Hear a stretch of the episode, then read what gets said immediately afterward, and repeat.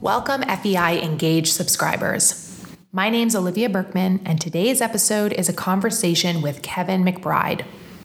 Since recording this episode and after over twenty years at Intel, Kevin has accepted a new position at ServiceNow.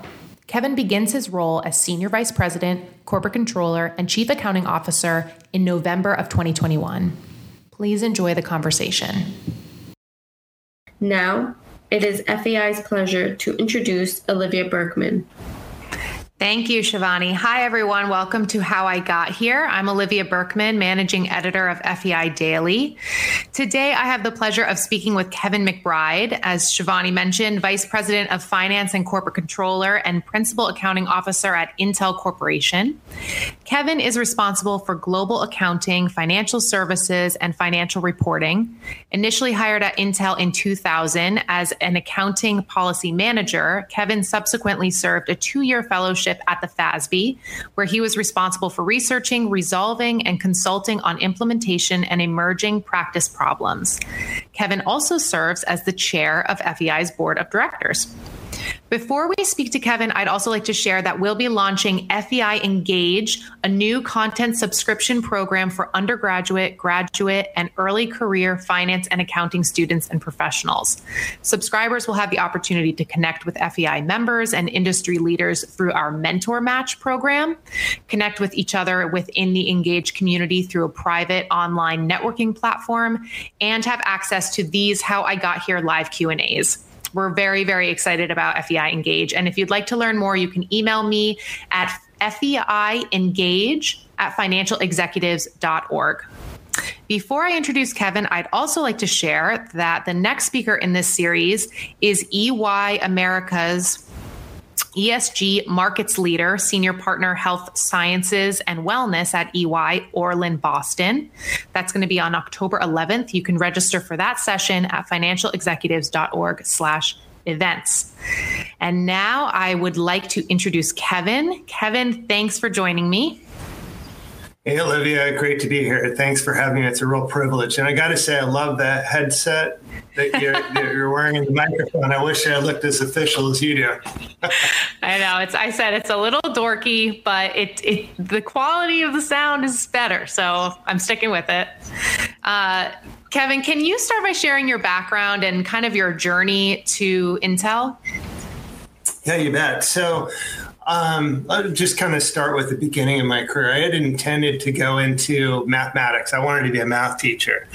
Um, my first uh, semester, I took math. I uh, did horrible. Um, and then I picked up the syllabus and took a look at what I should do. Opened it up. Uh, first thing on the list is accounting. So I took an accounting course. And I guess the rest is kind of kind of history. But that, that's honestly how I got into accounting. It's just kind of a random pick. But um, but from there, you know, went through the courses, went to Oregon State, moved up to Oregon. I've been in Oregon since uh, since ninety-one. Just absolutely loved it up here and started my career at K P M G in nineteen ninety-three. Um, you know, from there, I went back and forth uh, in industry. I worked for a couple different companies. One was a manufacturer, high tech.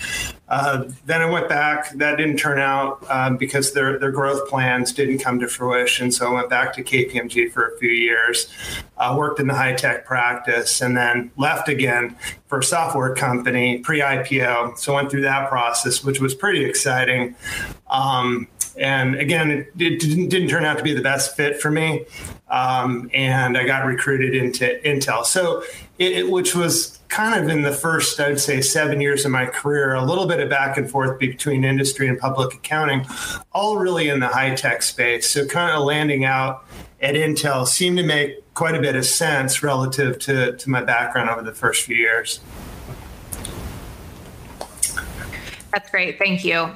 And by the way, I totally see you as a teacher. I'm sure you've heard that before, but I could totally, I totally get uh, how you might have ended up in that uh, in that wow. alternate universe. That movie Sliding Doors, that was your your sliding yeah, doors no, career. Yeah, just to me of like first of all, nine months a year out of the year, you know, and being in a, you know, the, the learning environment and having the energy of a class just seemed to be like the, the right thing, and, and a great lifestyle, style, having the summers off.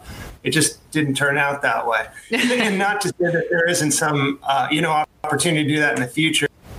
Definitely. I did uh, uh, uh, evening teaching at Portland State, which was a blast. Mm. So maybe that's that's still in my future. Mm-hmm. So tell us a little bit more about your transition from K P M G to, I think the company you told me was Cascade Microtech, right? And you said that they were pre-I P O. Yeah. Tell us about that yeah. transition and and kind of how you made that decision, and um, and if you don't mind, maybe talking about why you said the fit wasn't great for you. So maybe expand yeah. on that a little bit more, uh, if if you could. Yeah, sure. Let me let me actually do, because I went, like I said, I, I started K P M G, went to Cascade, went back to K P M G, went to Carillion, and then went to Intel, and all that happened in, you know, four-year span. Um, uh, for me, I got married shortly after joining K P M G, about a, uh, I guess about a year, year and a half after that, and then we had a kid. And the grind from public accounting was quite a bit, because I was, like I said, I was in high-tech practice, doing debt offerings, I P O. We had the long hours, and we had a new um, a new baby, and that. Th- that lifestyle really wasn't, it didn't feel right. Um, and so I left looking for a change, and, and Cascade was a client of mine, and it, it looked like a great opportunity. The company was profitable, it was growing, and they had aspirations to go public. Um, and they were also in the midst of an acquisition. Uh, this was nineteen ninety, I think it was six. Um, Market cooled down, I P O market cooled off, the acquisition didn't go through. And and um, the controller of the company, Marie Akeley, who's still a friend of mine and a mentor, um, you know, we were having a conversation about, okay, what what's happening and how does this fit with my career? She just coached me to go back to K P M G, which was, you know, phenomenal coaching. And actually that type of uh, orientation to people has actually left a really strong impression to me, to make sure that as um, coaching and developing people through their career, that I'm always matching them with their, their aspiration. And that's exactly what Marie did for me.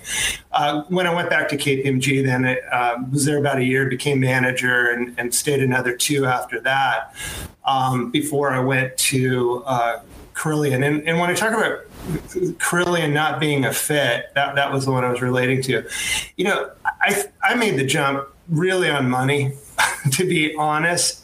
Uh, it was also pre-I P O. It was a client of mine. I thought the company had, um, you know, great opportunity. They were they had a strong product offering, uh, good growth. Um, but the diligence, yeah, I just didn't quite understand at the time how the company really worked on the background, even though I had a good understanding of the products and the accounting, had gone through the I P O.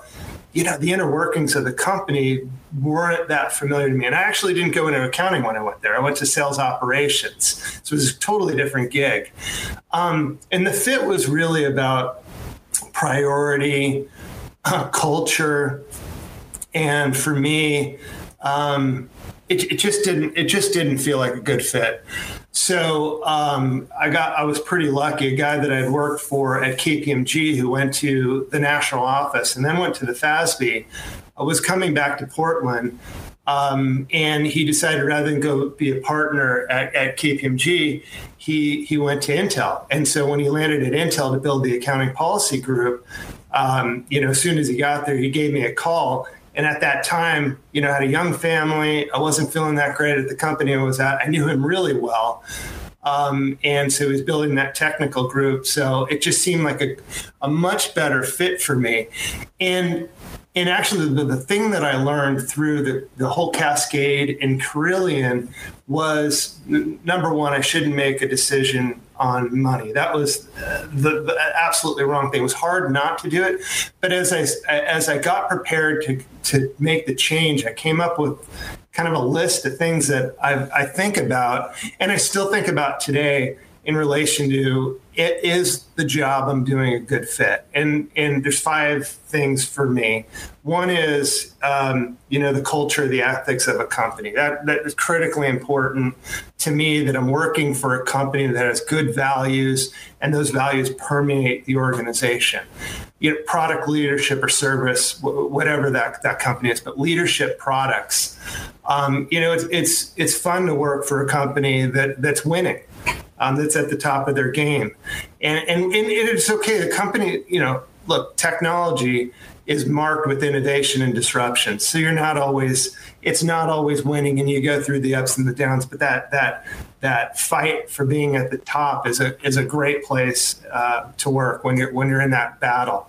Um, you know, another one of the priorities was growth, that I can personally grow and contribute. So that, in other words, there's doors that are going to open up, presuming that I contribute and I'm success- successful in my contributions. Um, another one is strong balance sheet, and I want to know I get I can get paid.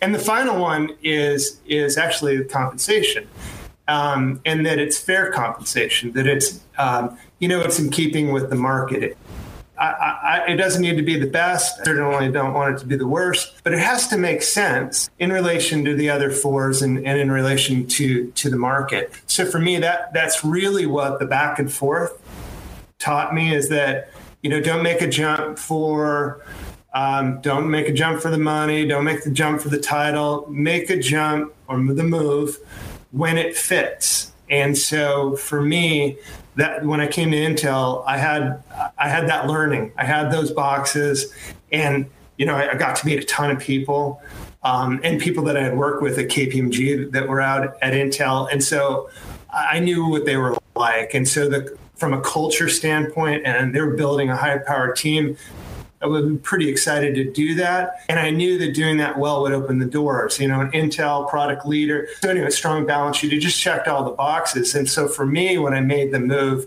to Intel, it was a, you know, it was a high confidence move, and it was pretty exciting for me. So that, so that's what got me there from, you know, all the hops along the way. I love that. And I think it's, I guess one, my first question is, were there opportunities that were coming your way that didn't fit with those five things?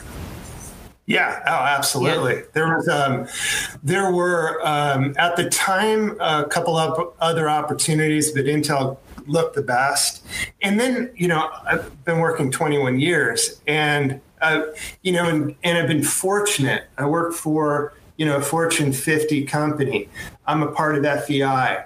Um, and, and that means that I've got a platform and an access and network. And there are, you know, I'm fortunate enough that on occasion someone sends me a note and they're interested in, in you know, in interviewing or, or whatever. And like I said, I've been at Intel twenty-one years. So the bar that Intel, against those five things, the bar that Intel sets is really high.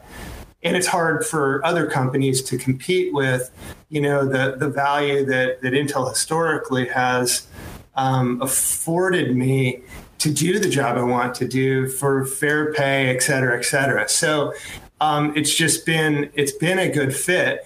And then, like I said, it's a bar that other companies would have to cross in order for me to to take the move, which is a good place to be. I mean, I feel it's it's a it's really a blessing.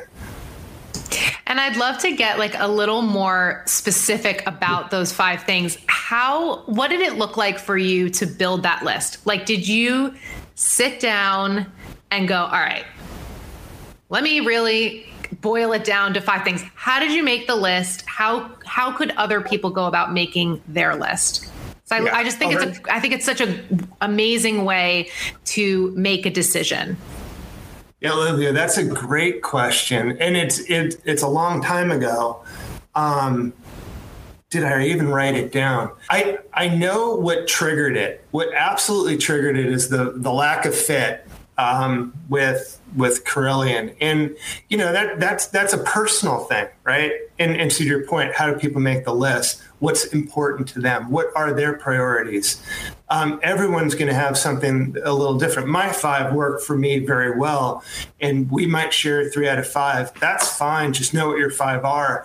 For me, what what what prompted it is I felt like I moved, made a move. I knew I made a move for pay. I, I knew it.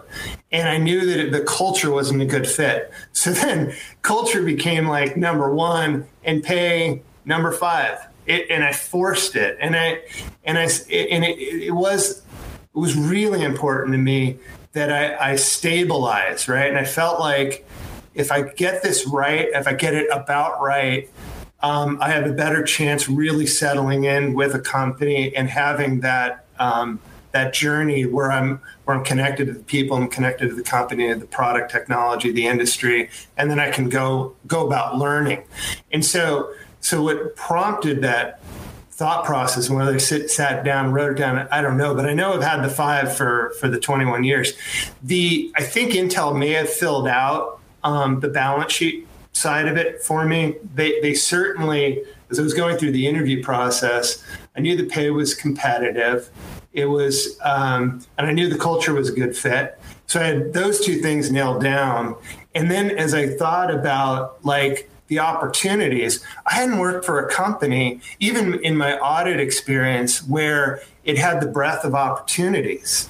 And so as I looked at that, that became another thing that was pretty clear to me. And in fact, when I when I joined Intel in policy, I actually wanted to go into treasury. And, I, and so my thought process here was, and this is why it's one of the five, the, the career opportunities, the doors. I felt like if I did a really good job there, met the people, supported the team, that it would open a door for me. And then I could take that move from technical accounting into treasury and then, you know, do the same. So I, so I think through the interview process, what happened is it became more clear to me that there are other things that I could value in an opportunity. And so that, and it should have been there originally, like what's the pro- progression? What does this opportunity lead to? And it, at Intel, coming in as a kind of a, you know, mid, um, you know, mid to senior grade, it, the opportunities just seem endless.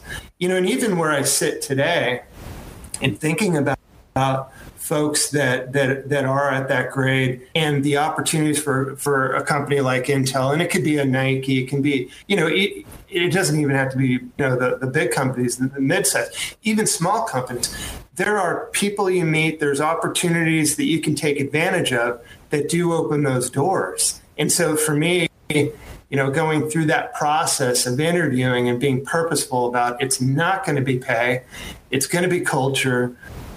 I know that I want. I had the fear of not getting paid at, at another company, so I wanted that strong balance sheet because I had a young family. So these things just started adding up, and then that became the standard, and it's been the standard ever since. So, so I'd say a little bit of it was was.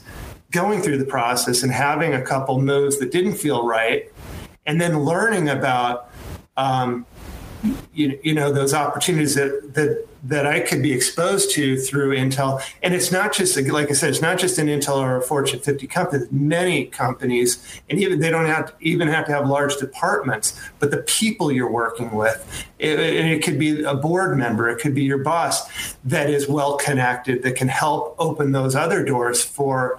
for you in your career. Those are the things that I think are really important for, for, for me, because I like to learn, I like to grow, I like to contribute. And so I'm, I'm always looking for that opportunity that has that multi-dimension to it. Yeah, it sounds like some trial and error for sure. Yeah. But I can also see how, you know, uh, the money component, you know, as you said, you had a young family. I see how, you know, that could be seductive. Um, so it's, uh, you know, I, I, it makes a lot of sense, but uh, I, I, I just think it's a, a, I can't emphasize enough to those who are kind of listening that, um, just what a great idea it is to start thinking. You don't have to have your five now, but to start thinking about, you know, what didn't work, um, in, you know, in the past, and and what has worked, and and why did it work, and to really take note of that. And whether you write it down or or share it with somebody, talk it through with somebody, it, I just think it's, um, as I said, it's a great way to make a decision. Uh, and I want to share a question from the audience, and and also encourage everybody to to submit their questions for Kevin. How assertive were you in terms of your career development internally within the companies you have worked? Or did your career develop more naturally through the quality of work you produced? Perhaps you have some recommendations on being assertive with regards to personal career development. Yeah, yeah, great question. I would say at times I had to be assertive, and at times it was more organic. Um, I certainly did not join Intel to be corporate controller. Um, that that's clear. And so the the first couple steps, I think, were a little bit more organic. Um, I'm, and so for me, well, I, I can describe it in a little bit more detail, but I but I know there are times where I've absolutely been assertive that I want to do this. Um, and that's an important thing to be clear in development conversations with um, your manager, because uh, you, you can't leave you can't leave it to guess, you can't leave it to chance, and and why not be clear on what you're looking to accomplish? And I think that's it's it's a val- it's it's something you can give to your manager that helps them figure out, you know, what motivates you, how they ought to allocate resources. And I can talk a little bit more about that later, but I would say that for me, there are times where yeah, I'm pretty clear about things that I'm interested in doing or places I want to go. Um, But I, I, I'd be lying if I didn't say that some a lot of it was just organic. So I, did, I joined Intel, worked for John. I mentioned John uh, Hertz. He was the guy that hired me, and he was at a Department of Professional Practice and also did a F A S B um, fellowship. You know, and I thought, wow, that was interesting, John. I'd like to do that. And he set it up. I got sponsorship within Intel. He called the F A S B, and then I did a fellowship. It was, which was awesome. It opened, you know, a ton of doors. And then John rotated on, and I took his job. So these, so kind of like the first, I'd say, ten years or so, it, some of that was a little bit purposeful. Like I want to do that, and then that opened doors, and it was a little bit more organic. Um, so it, it, I'd say it's a mix, but I, uh, but I do think that it's. It is really important that as you think about um, your career, and it doesn't need to be the five or ten, you know, the three, you know, what what what motivates you, what excites you, what's what's interesting to you. That's that that's foundational. So just to know that and to communicate it. Assertiveness isn't. Don't let's not put it as it has to be asserted. Let's just be clear on what it is we want to do, and that gives that gives your manager the opportunity to think through their agenda and how they allocate work to fit with the opportunities, to fit with the way that you want to develop your career. And and for me, as, as a manager, that's that kind of information is instructive um, because when happy employees make productive employees, and, and it's not about me, it's about them. And so how do I ensure that they're waking up every morning, they're excited about what they do, and, and I have an ability to allocate opportunities according to people's desires that then opens, that that then excites them and opens the doors they need open in order to go pursue um, their aspirations. Yeah, and and the word assertive, I'm just thinking about it while you were talking, and um you know, we, a lot of times we try to reclassify aggressive and, and as yeah. assertive and, and we put a lot of emphasis on drive and asking for what you want and raising your hand. And that is all really important. It doesn't fit with everybody's personality. And, yeah. um, although I have no doubts that you are somebody who is willing to kind of ask for, for an opportunity, I also my uh, impression of you is that you're a very kind person.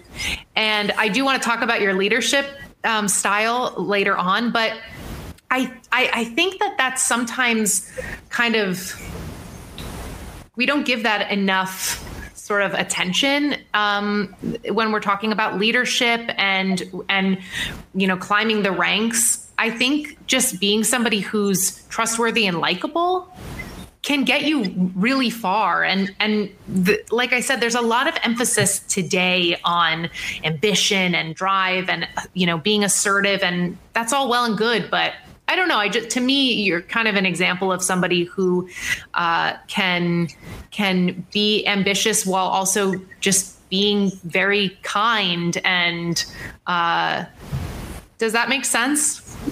Yeah, I'm. I'm and thank. First of all, thank you. That's that's very, that's very kind. Maybe generous, um, but it makes me, your comments, I'm looking at it from two perspectives. One is the manager perspective or the mm. leader perspective, and the other is the employee perspective. And let me take the, the employee perspective first, is that uh, I there are times I have trouble asking for what I want. There's no question. I have not, in my career at Intel, asked for a different pay. I've been twenty-one years. Never, uh, and, and that's me. That's, and it's it's not to say that people shouldn't do that, or people that work for me that, that might be listening shouldn't do that. Um, that's okay. I just not my style, um, and be, probably because I have other things that are important to me, and that that is important. But I've always felt okay. But the assertiveness side of things, it, it I, I think my style is more. Um, When I have a conversation about what I want is is to put it just in basic terms. This is what I'm doing. I'd like to do this, or and how do you see that happening? Um, because those are the conversations I want. Now, flipping to the leader or manager side, those are the conversations I want to have with my staff, uh, and that that's what they want to have with me. Okay, I want to make it to the next level, or I want to make a move to get this experience. Um, it's great. And and sometimes those, um, again, from the manager leader side, uh, you have to sometimes provoke that conversation, because some people can get pretty comfortable in what they do.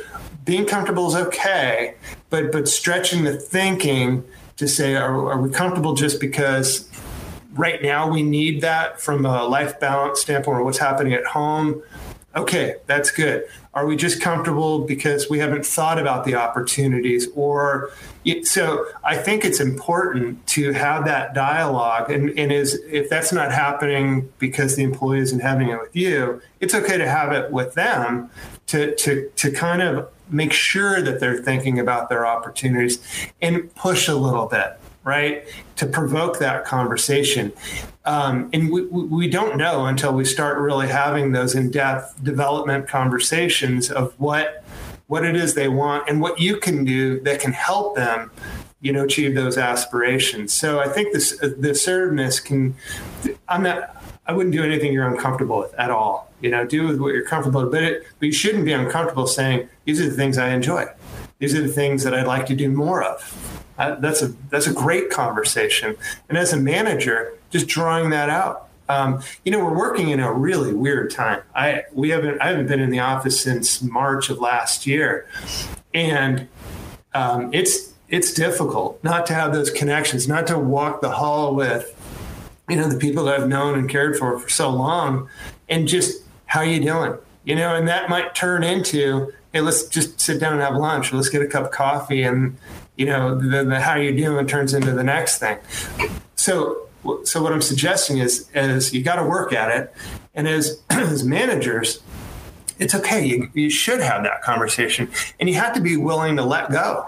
Um, I, I will not keep someone on my team that wants to go pursue something else. It's not, again, it's not about me. It's about them being happy and achieving their aspirations. But you have to have the conversation to know where they are today and what and how to help guide them to whatever that aspiration is.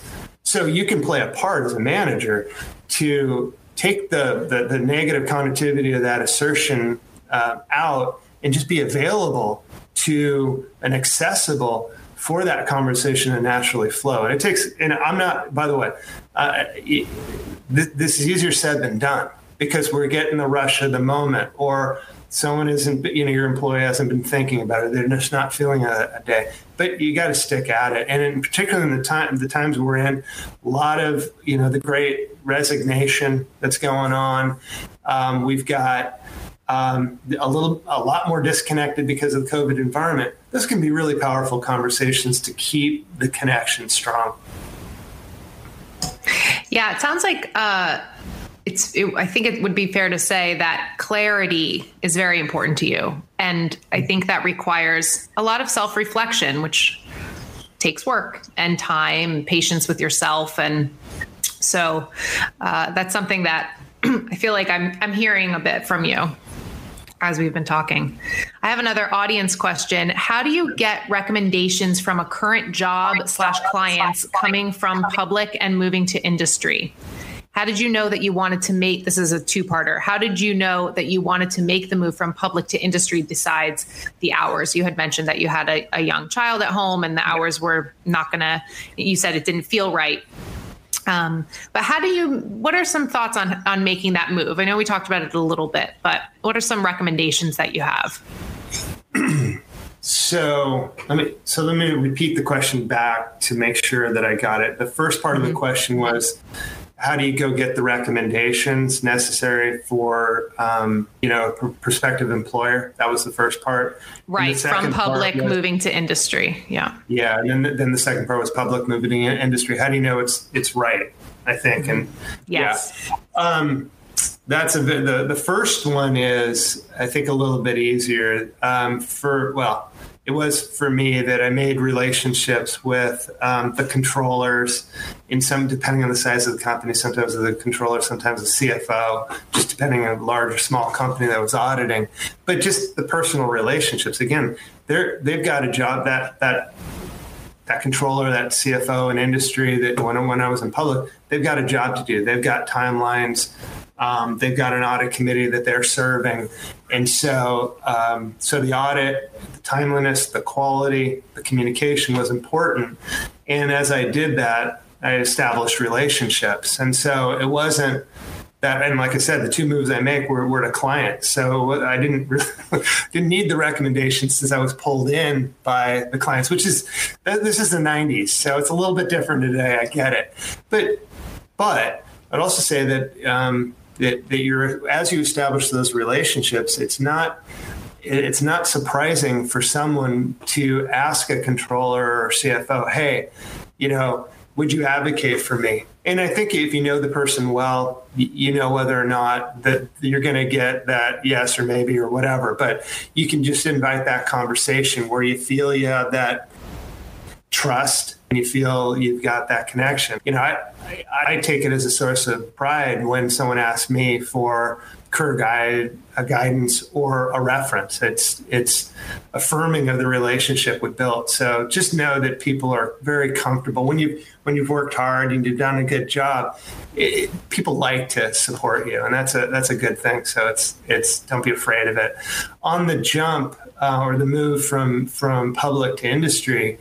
Um, You know, the first one I, I said it was the hours, uh, but again, it was the second time through.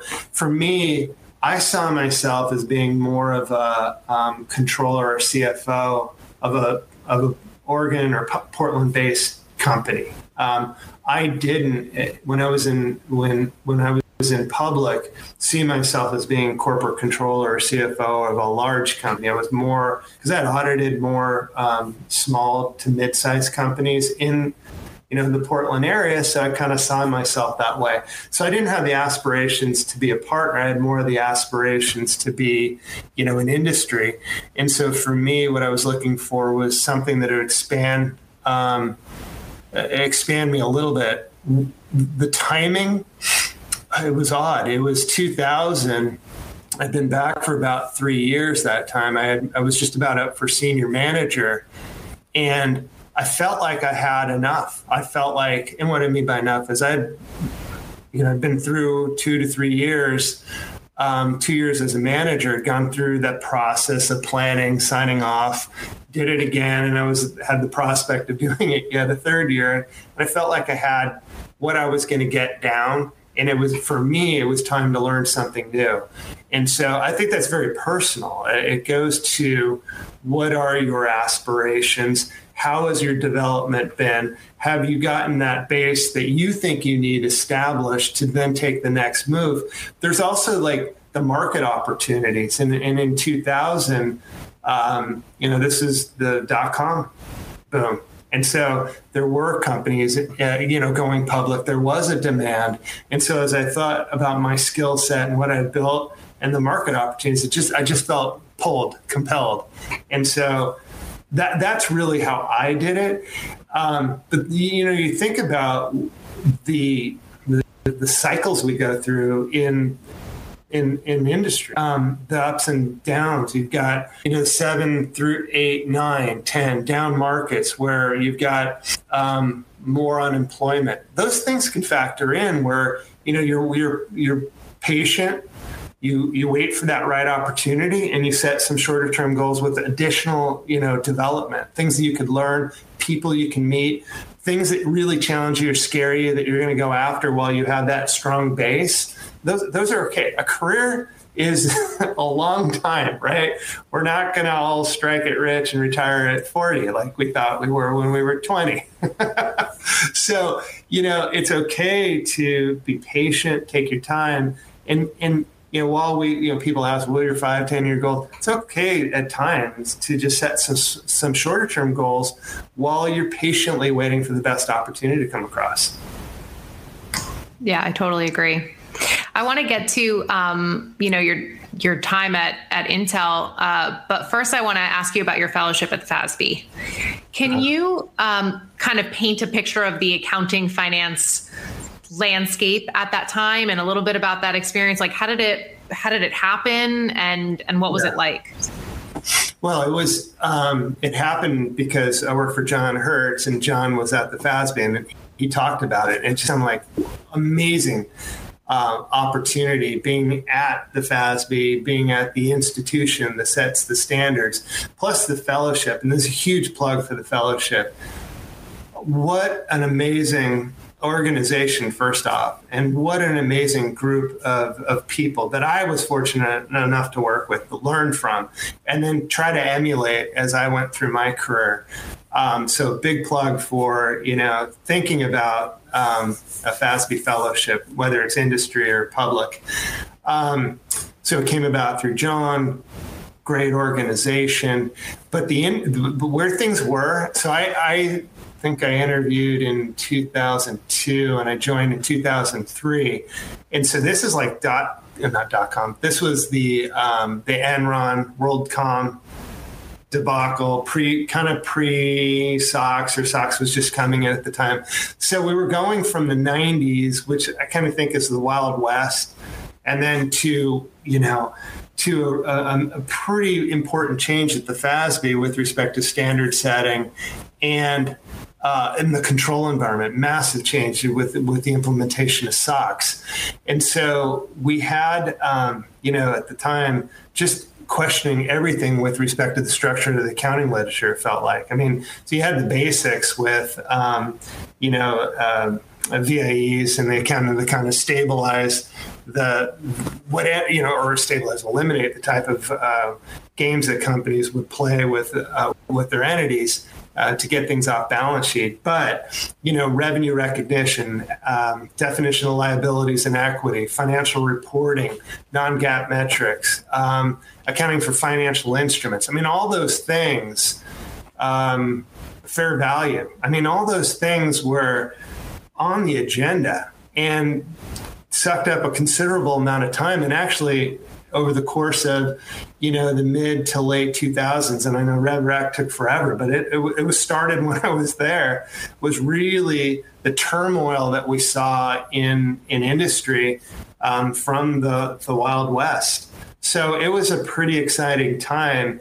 Um, you know, I was I was there at a time where the board was really uh, they were working on. Uh, I didn't mention a couple of other things, was business combinations and um, accounting for um, share-based compensation, or another couple of other things. But the board at the time was very bent on fair value, um, and that comes through not only through the standard but also business combinations and the way they originally looked at revenue recognition.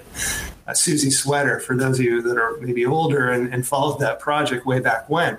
But it was, it was pretty formative for me because they looked at the, the board at that time looked at things quite a bit different than they had previously.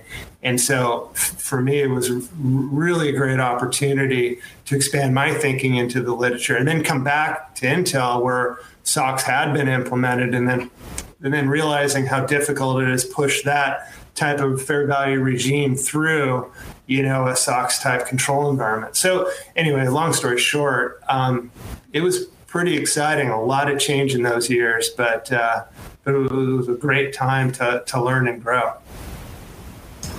Another question from the audience. How have you, and oh, sorry, no. How did you stand out from many talents in a large company like Intel? I don't know. Um, that's a great question. Because um, I am surrounded by talented individuals. Um, I, I was then, I was five, ten years ago, and I am today. Um, you know, I think part of it is, um, part of it's relationships, part of it is putting myself out there um, in in bigger ways, uh, you know, than, than each, you know, the time before. I think part of it then was establishing, being willing to take a risk, willing to, you know, do the F A S B rotation, willing to do, um, you know, actually volunteer to go overseas to do, it's never happened, but being being willing to take the next big challenge, whether it was a transaction, whether that was a rotation. Um, so so being available or accessible to uh, opportunities. And then I think the other thing, and this isn't unique because, again, I, I'm surrounded by talent, is just being successful in each one of those, um, each one of those endeavors. I think also, I uh, I'm okay to take a, a risk.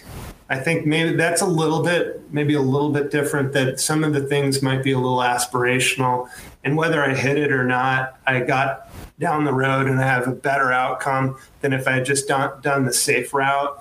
And so I think by doing that, that helps, it helps me stand out, or helped me in the past stand out, stand out a little bit more because of the progress we, we make on whether it's a process or technical issue or whatever.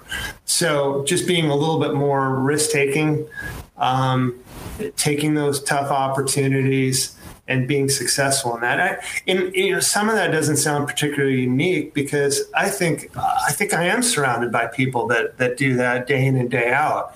Um, but just maybe trying to just do it a little bit more in the way that, that I might do it, um, which is uh, uh, maybe more, maybe a little bit more inclusive, or maybe a little bit more public. Might might make a difference now. I don't know that it. May, I don't know that I was particularly inclusive in the past. I think I, you know, particularly in the early part, I think I, I was okay to just step on toes, get stuff done. Um, you know, I look at that now. Sometimes I, I think I could use a little bit more of that now to stand out a little bit more because, you know, large companies can be particularly slow or bureaucratic. But for me now, it's more about developing people, less about, you know, being the one that pushes it through and making sure that I'm supporting my team to do that. So, so standing out today may be a little different. I'm still probably working on defining that, to be really honest, because I am turning much more attention to developing people rather than being the one that gets the accomplishments. And that puts me in a, am I, am I as visible as I was five years ago? Um, you know, am I positioning myself to be opening those doors as opposed to trying to open doors for others? And I re- and there is a, there is a relationship between those two, because if I'm not public and I'm not getting the access, it's then hard for me to do the, those things that I need to do to support my t- team.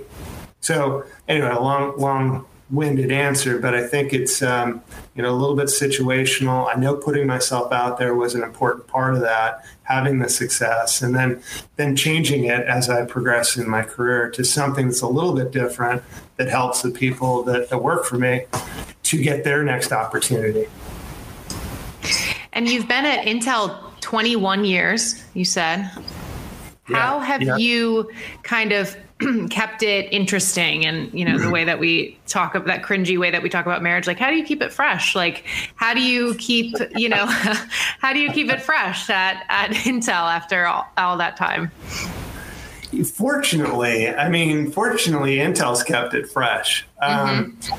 It's, you know, in the early years, it was the rotation. And I think as it got into, um, into the last decade, it's more been just business, um, whether that's large M and A, whether that's restructurings, whether that's um, transactions, change in strategy, change, change in segmentation, changes in the literature, changes in our benefit program. I mean, I can just go on and on and on, that life is not static. It's dynamic and dynamic, you know, in a technology company. And frankly, we're all technology companies now. Um, with that fast pace, with innovation, disruption comes change. And I think that a lot of the a lot of the things that make it exciting are environmental, and just taking advantage of that to, you know, to help.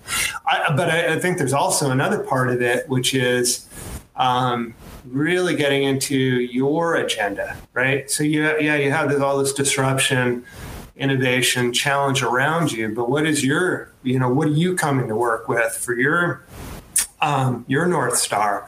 And so for me, and this is more, I'd say over the last five or six years as I've, about five years as I've been corporate controller, is just having a really clear agenda. Um, and the thing that keeps it fresh is, within, uh, say, the agenda, before I even get to the agenda, it's just having a vision, mission, charter, and then, you know, okay, now what are we going to do to make sure we're fulfilling not just the mission, but the vision? And so we're pushing towards, you know, doing something great within our organization that can benefit all of finance or can benefit the enterprise. So I'd say what keeps it interesting is uh, working for, you know, a, a great technology company, but also then really setting um, an, you know, an agenda that's based on that vision that that really stretches our people, really gives them great de- development opportunities, um, and moves that needle. And again, I said taking risk and maybe some aspirational. I mean, there's statements that I make in my department meetings about where I want us to be, knowing they're aspirational, knowing they're very difficult to accomplish, but they're headed in the right direction. So that so those things that we go for are steps towards that aspirational goal. Now, if we keep doing that and we build that into who we are, we keep it fresh all the time because we're progressing to, in a direction that makes keeps the job interesting, adds value to the finance organization, and when done right, adds value to the all, all of the enterprise. So, so um, it's it's two things really. It's it's just the company and the industry, and I think uh, and and I think the other thing is, how are you going to approach your work? I mean, all that's going to happen. What are you going to do? What agenda are you going to set? What vision are you going to state for your for your people that then gets them up and excited to go um, come to work every day and add value? As I said much earlier, you're now the chair of F E I's board of directors. So I would be remiss if I didn't ask you about F E I. Uh, tell us about your connection with F E I, kind of what's, what is F E I's um, influence been on your career, and, and when did you get involved with F E I? Yeah. Um, so Jim Campbell, the former corporate controller at Intel, uh, who's now at Alphabet, he joined F E I early two thousands, um, and he joined it and set, and was a part of, and still is today, a part of the Committee on Corporate Reporting. And so when I came back uh, from the F A S B and worked for Jim, I was his bag carrier. I was the alternative for Jim on um, on C C R for years, and so I became part of F E I through supporting Jim, and and I just say that the relationships um, is amazing. I mean, so again, another great opportunity to be uh, surrounded by, you know, the best of the best, people who really care about the industry, the profession, uh, their companies, standard setting, the control environment. I mean, it it it. So I was fortunate, and again, blessed to to work for someone that, that thought that that was important enough for us to participate, and then just trying to emulate the example that he set and and then getting into um, into the committee. And again, the, this is put the putting yourself out there. When RevRec, uh, no, actually it was before RevRec. It was during the um, I can't remember the E I T F issue, um, but there was an E I T F issue related to um, uh, it, it was it was an Apple related topic. And I said, I'll take the lead in drafting the comment letter to the F A S B, which then helped, again, build the relationships. And then, you know, which was difficult. It was a really difficult process to, to draft that because there's so many different opinions, but it built connections and it built my ability to filter many different opinions into something that the collective whole of about fifty companies could support. And I did that on maybe three or four projects over a four-year time. Um, now we've got fellows at F E I that do that for us, and they do a phenomenal job. But back then, that was that was a volunteer basis, and so um, so so for for me, F E I was a platform to learn and to engage, and it still is today. I mean, I've, I've been fortunate enough to build fantastic relationships over the um, fifteen, sixteen years that I've been part of it. Um, And, you know, and, and it's got a great agenda. I mean, what, what we're trying to do as an organization is advance the profession and make sure that, that that the profession has a positive impact on the business environment, but also be, you know, development and connections for our people. So it started with C C R, and then the board was an opportunity to pay it back. The board is an opportunity to, to, you know, just say thank you and volunteer in a way that that I think I can have, and, and the board can make a positive impact on the profession. And we're supported by, you know, Andre is just a wonderful leader, and the staff is awesome. So it's just, you know, as I've been part of it, um, it's just it's just easy to volunteer because it's such a great organization um, under wonderful leadership. So, you know, so for me, it just started with the community, and then it's ended with, hey, um, how can I help? Love to hear it. Love to hear it. We have a couple other questions um, from the audience that I want to make sure we get to in these last few minutes. Uh, I like this question. In your experience during an interview, what is the best way to balance being yourself and showing your differences while also showing you're knowledgeable and qualified, well, that you're knowledgeable and qualified for the position? Outside of work-based qualifications, how can you set yourself apart from the rest of the field? I think we all have this thought a little bit uh, when we're interviewing. I'd start, be genuine. Um, and that's hard. I mean, I'm tr- I try to do that more and more and more. Show up as you are, um, number one, uh, because you're interviewing them, they're interviewing you. You got to make sure that there's a good connection. So being genuine, you know, and then on the part of um, so be yourself, number one. The the other thing is, um, you know, trying to.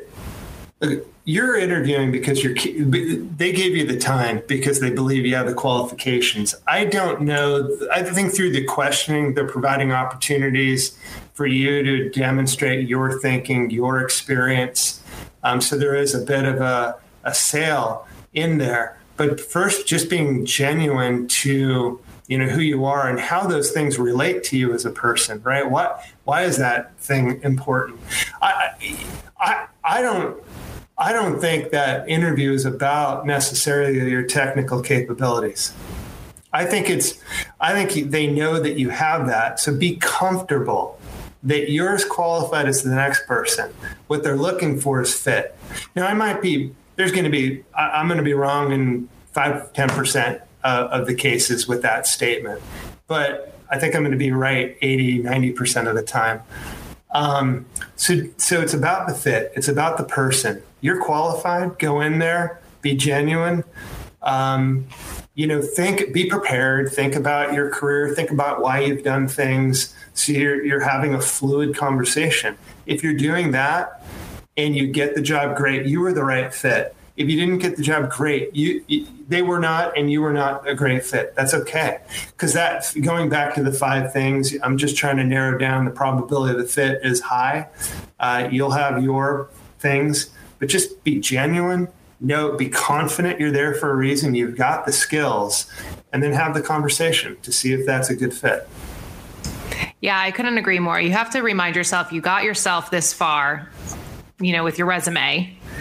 And now, as you said, it's it's kind of a a dance of yeah. do we do we fit, do we not? And as you said, if it's not a fit, it's not a fit. It's nothing against you. It's it's just not a fit uh, with each other, and that's okay. And on to the next. And that's why, again, I'm glad that you brought back up your your you know. your five things, because it's uh, as as you yourself need to have your own list, you got to remember that the person interviewing you and the company that you're interviewing for has their own list. And exactly. So it's got to be a match.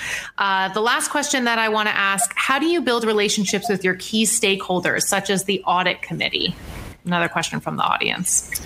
Yeah, so the audit committee being examples, what's important? You know, you're you're there to serve the committee. They you're there for them to you're there for them to fulfill their their obligation. So, you know, with the audit committee, understand the charter, but any other stakeholder, you got to understand what's important to them. So, and the audit committee could be a perfect example of that. They've got a charter, they've got uh, objectives to fulfill. Your job is to help them fulfill those objectives.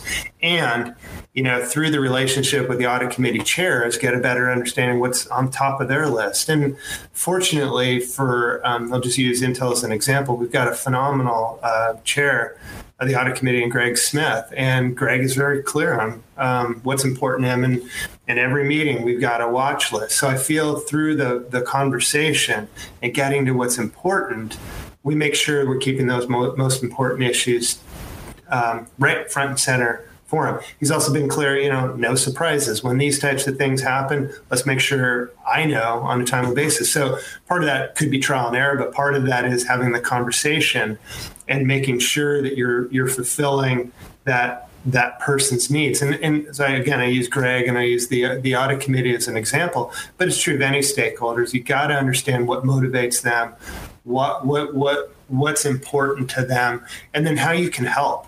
I think we, we maybe spend a little bit too time in our career, what's in it for me, um, as opposed to how can I help?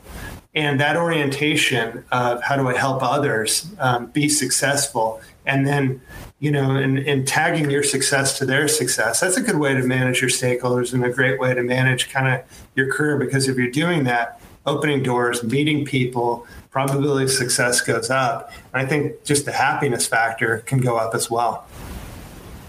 Absolutely. And Kevin, unfortunately, we've run out of time, and I'm sorry if we couldn't get to your questions, uh, audience. They were all great. And I want to thank you all for your participation. And Kevin, of course, I can't thank you enough for your time today. Um, so many great takeaways. And I, you know, for me, it's, it's really, I, I think you gave people on the, on the call permission to kind of just go with their gut, listen to their gut. And if they're feeling like something doesn't feel right, that that's okay. Uh, and among many other things. So thank you so much. Uh, it was an awesome opportunity to be part of the series. So thank you for having me.